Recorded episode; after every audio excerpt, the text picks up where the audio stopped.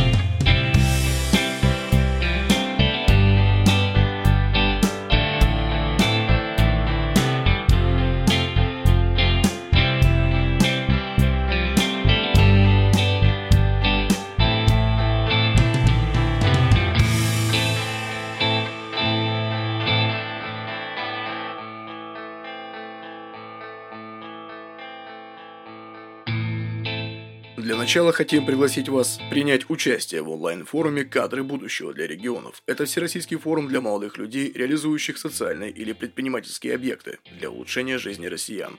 Организатором форума выступает агентство стратегических инициатив. Зарегистрироваться на форум можно по ссылке, которая, естественно, будет в описании. Форум пройдет в формате баркэмпа. Спикерами станут молодые люди, которые отлично разбираются в своей сфере и готовы делиться знаниями с другими. Миссия форума – создание возможностей для амбициозных лидеров. Участников также ждут тематические нетворкинги, на которых можно найти единомышленников из других регионов и вместе реализовывать сетевые проекты. Самые активные участники форума получат цифровые подарки. А участники от 13 до 18 лет дополнительно могут претендовать на получение путевки в Артек. Лагерь такой.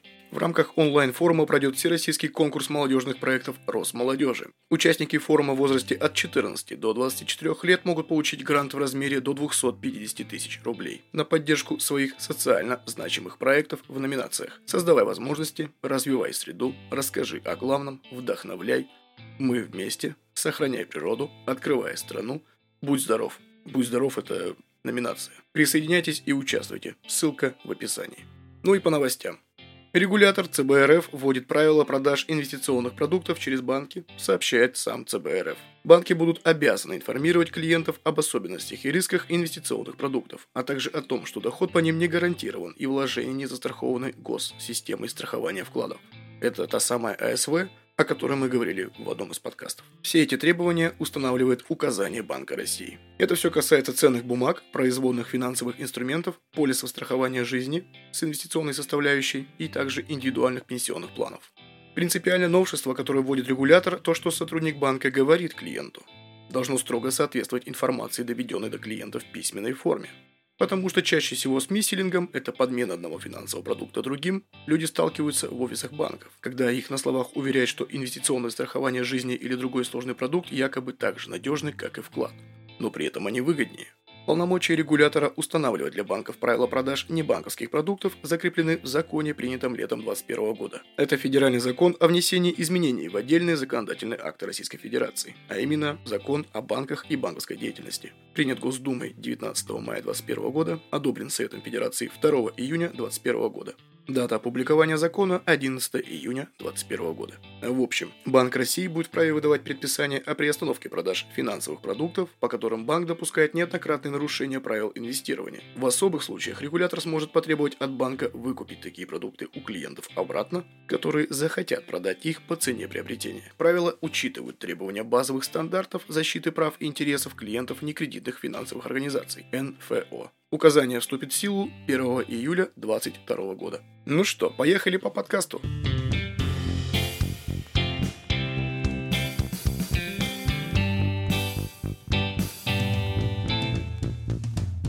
Хомяки. Это не про животных. Это понятие такое есть. В общем, кто такой хомяк на бирже? Хомяком называют инвестора, а именно физическое лицо, которое, как правило, ранее не был знаком с рынком, но в эпоху низких процентных ставок по вкладам понес свои деньги на биржу в надежде на большие сверхдоходности и сверхприбыль. Что отличает среднестатистического хомяка от разумного инвестора? Хомяк покупает, когда рынок растет, и продает, когда рынок падает. Покупает бумаги в большое кредитное плечо, на заемные средства брокера, которые мы с вами обсуждали в 50-м выпуске подкаста «Просто о финансах». Также хомяк покупает бумаги не исходя из торговой стратегии, а потому что так написали в интернете, в Телеграме, сказал какой-то знакомый, или компания известная сказала. Хомяк всегда хочет доходность от 50% до 100%, а то и выше. Хомяки, как правило, обречены на неудачу, и если у них вдруг и есть какой-то положительный результат, а он может быть и даже не один раз, то он, как правило, непродолжительный. Откуда пошло все это название? Одна из версий. У многих брокеров сейчас, да и раньше, было такое понятие, как автоследование. Об этом мы расскажем чуть-чуть попозже в этом же выпуске. Автоследование работает таким образом. Есть управляющий, инвестор, который ведет свой счет, а к нему можно подключиться и копировать сделки. То есть, когда какой-то инвестор покупает бумаги, берет плечо, продает бумаги, у подписчика происходит аналогичная ситуация. Все это дело автоматизировано, понятно, что вот. Так вот, стратегия, на которую подключались хомяки, называлась он «Хомяк разумный». И на конец 19 года, начало 20-го, стратегия показала доходность 1500%, а то и выше. Чем выше был рынок, тем больше хомяков подключалось. Но что было дальше, мы помним, Март, мартовская просадка 20-го года, коронавирус удал по рынкам, котировки ценных бумаг полетели вниз, а счета хомяков устремились к нулю. Да и не только хомяков. Сам рынок тогда упал на 27-33%, но для подписчиков стратегии падение было огромным, поскольку там использовались огромные плечи. Многих закрыло по маржин-колу в ноль. Что такое маржин-кол, мы с вами обсуждали в 50-м выпуске. А многие просто лишились всех своих депозитных средств. Так вот, и говорят, что после коронавирусного обвала как раз таки и появилось это прозвище «хомяк». Жадного человека в погоне за прибылью, закрывающим глаза на все возможные риски, а также инвестора, полностью или частично сливавшего свой депозит на фондовом рынке. Или сливающего, или сливавшего, тут уже, как говорится, не суть. Рекомендации, что делать, чтобы не быть хомяком. Не является индивидуальной инвестиционной рекомендацией, но задуматься стоит. Когда толпа продает, покупать. Когда толпа покупает, надо продавать. Никогда не брать кредитное плечо. Почти. Торговать на свои деньги. Об этом мы также с вами обсудили в 50-м выпуске подкаста «Просто о финансах». Покупать бумаги, исходя из своей торговой стратегии. Адекватно оценивать доходности рынка и не гнаться со сверхприбылями. Лучше синица в руках, чем, как говорится, в небе там журавль. Вы поняли. Раз уж мы затронули хомяков, а это такие же игроки рынка, расскажем, давайте обсудим, как называют друг друга трейдеры в зависимости от стратегии торговли, которую они выбрали. Бык. Так называют торговцев с ценными бумагами и цифровыми активами, которые зарабатывают на росте стоимости активов. Кит. Кит – это трейдер, который совершает особо крупные сделки. Благодаря китам и происходит изменение курса валюты. Киты – это жаргонное выражение. Оно может быть и юридическим лицом, и физическим лицом. Оно способно оказывать влияние на стоимость котировок ценных бумаг, и валюты тоже. Влияние со стороны кита на движение по стоимости актива может быть как восходящим, так и нисходящим. Зависит от стратегии и инвестиционной идеи инфлюенсера. Логично, что чем больше проторговка по определенному активу, тем тяжелее на него влиять. Инфлюенсер – это от английского «влиять». Это лидер мнений, вокруг которого собирается лояльная аудитория. Медведь – это альтернатива быку. Точнее, полная его противоположность. В отличие от быка, медведь всегда ставит на падение рынка, поэтому продает активы, открывая короткие позиции. Шорт. Про это тоже говорили в 50-м выпуске. Скамер. Но это уже больше про крипту, конечно. Это жулик или мошенник. Или одно и то же. Так в криптовалютном мире называют обманщиков, которые ложным путем пытаются получить ваши деньги. Очень часто скамом называют проекты однодневки, построенные по принципу пирамиды. Они предлагают вложить деньги в цифровые активы, токены, своего проекта на стадии ICO, а потом объявляют о банкротстве. И хомяк. Как вы поняли, это чаще всего неопытный трейдер, истеричный и не думающий о последствиях. Вроде как разобрались. Поехали дальше. Про автоследование, которое так любят многие хомяки. Автоследование. Это сервис, который брокер оказывает своим клиентам, клиенты вносят деньги на счет и копируют инвестиционный портфель управляющего, то есть трейдера. Другими словами, это способ инвестирования, при котором все желающие могут подключиться к стратегии более опытного инвестора, он же управляющий или автор стратегии, и автоматически повторять все его действия и все его сделки на своем счете. Автор стратегии инвестирует по определенному плану. За следование его стратегии с других инвесторов, конечно же, взимается комиссия. Бесплатно никто работать не будет. Инвесторы, которые хотят подписаться на стратегию, выбирают ее из каталога, смотрят, изучают параметры и соглашаются с суммой комиссии. После подключения к стратегии сделки на их счете будут совершаться автоматически все те же самые действия, полностью копируя сделки автора стратегии. Что такое торговая стратегия? Это определенный набор правил и алгоритм действий, которыми руководствуется автор стратегии, совершая сделки. Для каждой стратегии в каталоге у брокера указано ее краткое описание от автора, а также набор параметров стратегии. Часть из них выставляет сам автор, например, уровень риска, валюту, частоту, с которой совершаются сделки. Другая часть параметров подсчитывается автоматически, например, доходность, количество подписчиков и денег в управлении инвестора, а также время существования стратегии. Авторами стратегии становятся чаще всего опытные инвесторы. Это трейдеры с большим стажем и солидной репутацией в сфере инвестирования. Прежде чем автор получит возможность добавить свою стратегию к брокеру, его проверяют. Так сказать, проходит строгий отбор и проверку на доходность. Но это обычно у хороших, порядочных брокеров, не у мошенников. Как выявить брокера мошенника, мы также с вами обсуждали в одном из выпусков подкаста «Просто о финансах». Зачем это надо вообще?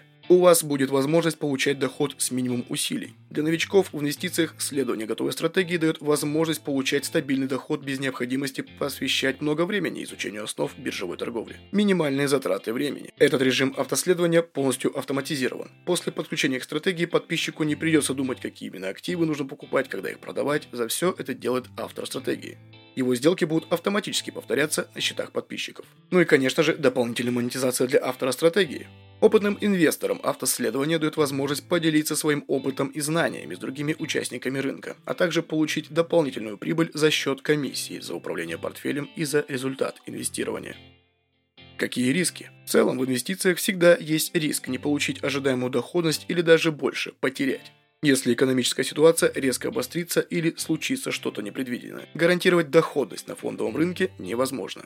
Дополнительный риск, связанный с автоследованием, выражается в том, что решение о покупке или продаже активов на счете инвестора принимает не он сам, то есть не вы, как владелец счета, а автор выбранной стратегии. Если по каким-то причинам стратегия не оправдает ожиданий, это может привести к убыткам всех тех, кто на это подписался. Ну и как в той песне, думайте сами, решайте сами. Кому-то это заходит, кому-то нет. Поизучайте, почитайте. Ну и про два цвета на изображении, которые сразу выдают мошенника. Вы, скорее всего, про это слово слышали. Это бинарные опционы. С классическими инвестициями у них общего ничего нет, от слова совсем. Разве что графики схожи, там есть японские свечи и обычный график котировки. Ну и все.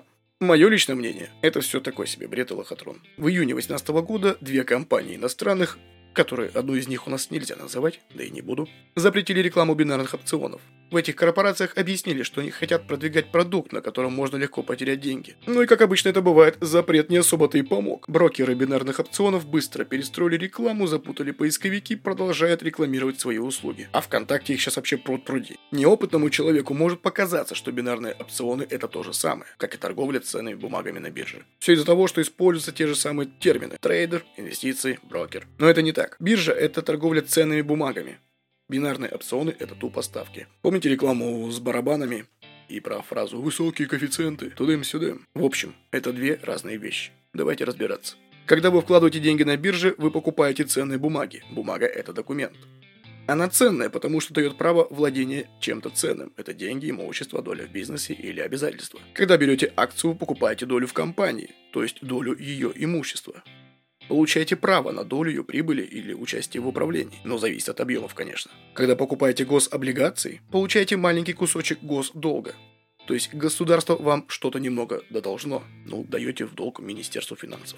Гособлигации – это те же самые ОФЗ. Покупаете корпоративные облигации, теперь вам должна денег какая-то компания. Вы дали ей в долг под определенный процент. Когда вы покупаете акцию индексного фонда, вы получаете долю в компании, которая владеет множеством акций. То есть теперь вы тоже владеете небольшой частью этим множеством акций. Вы как будто покупаете в магазине чужие долги и имущество. Их в принципе нельзя потрогать, понюхать, но по документам владелец вы. Информация о ваших ценных бумагах хранится в специальной организации, это депозитарий. Это такая типа арендованная сейфовая ячейка, в которую автоматически складываются все купленные вами символически ценные бумаги. Но они ваши. это ваше имущество. А вот бинарные опционы – это ставки. А какое правило ставок? Та-дам! Правильно, заработать больше денег на нас, клиентов. Иначе зачем это все? Правильно? Но не делиться же с вами. В бинарных опционах никакое имущество не покупается, никаких ценных бумаг нет и депозитария. Разницу можно почувствовать даже по примеру регистрации. Когда вы хотите зарегистрироваться у брокера, да? Просите. Брокер попросит паспорт. Нужно будет подписать договор и с самим брокером, и с депозитарием на хранение бумаг. Эти договоры – ваша защита. Даже если брокер обанкротится, ценные бумаги не пропадут. Через депозитарий их можно будет перевести к другому брокеру. Но для регистрации на бинарных опционов документы не нужны от слова совсем. Достаточно просто тупо электронной почты. Иногда для вывода крупных сумм менеджер может попросить документы. Но какую сумму считать крупной и какие именно документы просить, решает каждый брокер сам по себе. Чтобы внести деньги на счет, не нужны никакие договоры с брокером или депозитарием. Максимум – это пользовательское соглашение, которое вы автоматически принимаете при регистрации. Но и, как известно, российских компаний почти нет, да? Все находятся на Кипре, на островах, еще где-то. И, естественно, все это говорено, что в случае споров, либо при возникновении недопонимания, споры решаются по месту регистрации брокера. Вперед на Кипр, ну вы поняли. Так вот, если бинарный брокер обанкротится или просто захочет уйти, как это сделал IQ Option, ваши деньги останутся на его счете, перевести к другому брокеру не получится, и тут как бы уже вот так. Когда вы переводите деньги в бинарные опционы, единственная компания, в которую вы инвестируете, это брокер бинарных опционов. Система устроена так, чтобы мы проиграли. Представьте, что вы с другом подбрасываете монетку. Выпадает орел, вы забираете деньги друга. А выпадает решка, друг забирает ваши деньги. Шанс на победу 50%. Но есть нюанс. Вы ставите 100 рублей, а друг только 80. Допустим, вы сыграете 1000 раз. Если монетка дает случайный результат, то примерно половину раздач вы выиграете, половину проиграете. В результате вы окажетесь в минусе, потому что один выигрыш всегда меньше одного проигрыша. Грубо говоря, у вас будет 500 выигрышей по 80 рублей и 500 проигрышей по 100. В результате минус, сами понимаете. Это игра с отрицательным математическим ожиданием. Это значит, что в долгосрочной перспективе вы будете терять деньги. Но если бы за победу вы получали не 80, а 110, то игра стала бы выгодной. Заработать можно больше, чем потерять. Бинарные опционы как тот самый ушлый парень, который ставит меньше, чем вы. В итоге ваш потенциальный выигрыш всегда меньше потенциального проигрыша. Стандартная доходность с одной сделки 80%, если вы ставите 100 долларов. И ставка выигрывает, тогда вы получаете 80 долларов. Если ставка проигрывает, вы теряете все свои 100 долларов. Для компенсации одного проигрыша нужно что? Правильно, 2 выигрыша. Если вы будете выигрывать только половину своих сделок, то уйдете в минус. Так вот, это вкратце. В одном из будущих выпусков более досконально поговорим с примерами, с историями, что и как. Ну, про бинарные опционы мы по-любому поговорим. Также обращу ваше внимание, что там не все мошенники, в принципе, тут спору нет. Но, тем не менее, уж очень непрозрачные условия и велика вероятность прогореть. Бинарные опционы на территории России на сегодняшний день не запрещены, но нельзя сказать с уверенностью, что их не будут закрывать через полгода. Вам никто не может запретить зарабатывать на опционах, именно бинарных. Не обычные, а бинарные. Но торговля бинарниками не контролируется ни ЦБ, как в принципе и Форекс, из-за чего порождает большое количество мошенников. Так что понятие бинарные опционы само по себе и есть, и ему имеет место быть. Но это не инвестиции, это ставки. Вверх или вниз. Две кнопочки, красная и зелененькая. Вот вы, наверное, часто можете обратить в рекламе у некоторых типа инвесторов. Зеленая и красная кнопка. Ну, иногда типа вверх-вниз. Это ставки. Подведем итог. Бинарный опцион – это спекулятивная финансовая операция, совершаемая на бирже, а чаще всего на внебиржевом рынке. Формально сделка состоит в уплате продавцу определенной стоимости опциона, заранее оговоренным правом для покупателя получить и обязанностью для продавца уплатить в будущем фиксированную сумму при наступлении условий, также заранее оговоренных при заключении сделки. Например, повышение или понижение цены на объект опциона по истечению времени. И последняя тема на сегодня – когда продавать, а когда покупать. Хороший вопрос, да? На самом деле звучит громко, да. На этот вопрос на самом деле мы с вами постараемся ответить в течение нескольких выпусков. И забудьте вы вот про эти научиться инвестициям за 15 минут или 5 часов. Да даже за 2 недели. Это все полный бред. Не, ну выучить определение, да, почему бы и нет. Есть словари, есть понятия, берешь, зубришь. Только толку-то. Нам же важен экономический аспект. Чтоб прибыль приносила, а не тупо матчасти знать. Правильно? Правильно. Чтобы разбираться в инвестициях, необходимо обладать отличными навыками самообладания, уметь контролировать себя в стрессовых ситуациях, отслеживать информационное поле, понимать, во что вы вкладываетесь, из-за чего сейчас такая цена акций, почему она может как и вырасти, так и упасть, И вы должны знать, что это за компания, чем занимается и примерно от чего зависит. Так что на вопрос «когда покупать?» ответ «сейчас» или «никогда». Про инвестиции мы с вами тоже уже не раз упоминали, говорили, что эта тема вообще, по сути, в долгую, игра акциями. Есть, конечно, всякие торговцы, типа интрадейщики, которые торгуют внутри одного дня. Но там и объемы, конечно. Даже если вы зайдете со 100 тысячами рублей и не примените никакого кредитного плеча, то там так себе выплеск. Несколько миллионов, вот что нужно делать. Но тренироваться и учиться никогда не поздно. Так вот, если хотите покупать сейчас, смотрите, изучайте и сейчас. Если нет, то нет. Никто вам не даст конкретного ответа. Есть только рекомендации, которые как могут попасть, так могут и не попасть. Но если вы, правда, не заключили договор, об этом немножко позже. Так вот, обращаем внимание на критерии отбора акций для покупки или продажи. Оценивают компанию акции, которые стоит покупать, как правило, с помощью нескольких коэффициентов. PR – P/E ratio – это размер дивидендных выплат компании на данный момент. Нужно оценивать не только текущий уровень, но и динамику увеличения таких выплат, ну, либо стагнацию. Долг – тот же EBITDA/TDA, по-английски звучит в общем так. EBITDA. Ага. Используется для оценки закредитованности компании. Показывает, сколько лет потребуется для выплаты долгов при неизменном уровне доходов. Следующий мультипликатор. Он так себе, да, помощник, конечно. P/E. Мультипликатор P/E. Price Earnings. Мультипликатор помогает оценить срок выхода инвестора в плюс. Это период, после которого вложения в акции начнут приносить реальный доход. Этот мультипликатор коэффициент – это отношение цены акций к прибыли на акцию. Прибыль на акцию – это общая чистая прибыль компании, деленная на количество выпущенных акций. Также используется для оценки рентабельности компании и в целом прибыльности бизнеса. То есть общая чистая прибыль компании, деленная на количество выпущенных ей акций. Мультипликатор DE показывает соотношение долга компании и собственного капитала. Чем показатель выше, тем больше долговая нагрузка. Но и значение немного выше или ниже нуля может говорить о непривлекательности бизнеса для инвесторов. Вот этот мультипликатор DE, Debt to Equity, коэффициент отражает уровень финансового риска, присущий компании из-за долговой нагрузки. Ну, ее долговой нагрузки. Для каждого сектора существуют свои нормативы этого показателя, существенное превышение которых может быть сигналом инвесторам о возросших рисках вложений. Важно! Кроме того, при выборе компаний, акций, которые вы планируете покупать, нужно учитывать отзывы акционеров, уровень доверия покупателей ЦБ, перспективы развития, изучать прогнозы от экспертов. Только не одного, а многих. Ну и так вот, ребят, во что же вложиться и как быть с деньгами? Ну, в принципе, тут ничего нового. Мы, начиная с 49-го выпуска, это которые были после 24 февраля, да? Я не раз говорил, что, ребятки, вкладываемся в золото, то, может, в недвижимость, в акции почти не лезем, либо направляем на них минимальный поток денег. Потому что то, что сейчас происходит на фондовом рынке России, это просто, ну, сами понимаете. Биржи то открывались, то закрывались, то открывались наполовину, то частично. Вводилась комиссия на валюту, потом убиралась, потом повышалась. Потом в середине марта ее открыли, и вроде все пошло вверх. Нам об этом говорили в 50-м, в 51-м, да? Вот оно, ребятки, не надо тешить себя вот этими иллюзиями. И в принципе оно и логично. Не надо тешить себя иллюзиями. В ближайшее время, как раньше, уже не будет. От слова совсем. В перспективе в долгосрочной – да.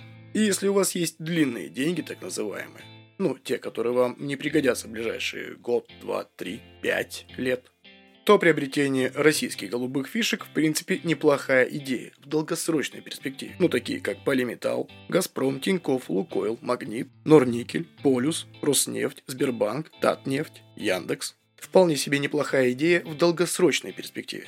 То есть горизонтом от 2 лет и выше. В ближайшее время что-то на них заработать не получится. Также можно приглядеться к голубым фишкам США. Ну, естественно, со всем анализом и полным рассмотрением, чтобы не взять на хаях, ребята. Apple, Boeing, Caterpillar, Coca-Cola, Intel, JP Morgan, McDonald's, Microsoft, Nike, Pfizer. Их более 25 штук. Загуглите, почитайте, посмотрите. Но вообще, в кризис самое стабильное и основное – это драгоценные металлы. То, что мы уже с вами обсуждали в предыдущих выпусках подкаста. Прежде всего, речь о золоте. Этот металл всегда был востребован в периоды политической и экономической нестабильности, поскольку выполняет монетарную функцию. Золото невозможно напечатать, а значит, обесцениться он как бумажные деньги в принципе не может. Для частных инвесторов этот металл – долгосрочная инвестиция. Все финансисты советуют вкладываться в золото на длительный срок – от 5 лет. Это как раз позволит перестраховаться и переждать любой кризис. Кстати, вкладывать деньги можно еще в три металла. Это серебро, платина и палладий. Но в отличие от золота, инвестиции в эти активы более спекулятивны. Это связано с большим колебанием цен и рисками при купле-продаже. Также можно приглядеться к облигациям, которые сейчас также хорошо просели и стоят в большинстве случаев ниже, чем их номинал. Акции, вот, например, имеют больше потенциал к подорожанию, но есть и обратный эффект. В отдельные периоды они могут серьезно просесть в цене. Чтобы зарабатывать на фондовом рынке, как мы уже обсуждали про диверсификацию, инвесторам необходимо хотя бы часть денег вкладывать в облигации. Прелесть последних – это более стабильная и предсказуемая цена. Да, конечно, на облигациях вы не заработаете так, как на акциях. Зато можно вложить деньги с гарантией. Например, наши ОФЗ – облигации федерального займа. По ним государство обязуется выплачивать проценты, так называемый купонный доход. В этом облигации похожи на депозиты, но они приносят даже больше доход. В некоторых случаях нужно также смотреть на срок погашения, вот это все. Недвижимость. Те, кто могут вложиться в недвижимость, делайте. Покупать жилые коммерческие объекты нужно с заделом на будущее, конечно же. Да, во время кризиса цены на квадратный метр падают. Проседание на рынке может доходить и до 30%. Но у недвижимости есть огромный плюс. На нее всегда был, есть и будет спрос. Поэтому с выравниванием экономической ситуации поползут вверх и цены. Рабочая стратегия для инвестора – это вложить деньги в пиковый момент кризиса, пока цены невысоки, заняться отделкой объекта под жилые или коммерческие нужды. Но это в традиционном понимании, да? То, что сейчас происходит на рынке строительства, вот этого всего, это же, сами понимаете, это же кошмар. Ценник взвинчен, причем взвинчен искусственно, на ожиданиях. Где-то, конечно, работают санкции, где-то какая-то компания закрылась, что-то еще, где-то просто местные барыги берега попутали, извиняюсь за выражение. Но, тем не менее, скидывать этот вариант нельзя. Нужно смотреть, наблюдать. И вполне себе. Обычному инвестору я рекомендую оставаться вне рынка, тем не менее. Но если уж прям совсем свербит, драгоценные металлы, или не хотите, если на бирже, то ОМС, обезличенный металлический счет. Но это все длительный горизонт, 5 лет. 3-5 и дальше. Сбербанк, Газпром, ВТБшка сейчас вполне себе тоже вкусные для покупки. Но опять-таки, ребята, мы говорим о длительном горизонте. Да? Не полгода-год.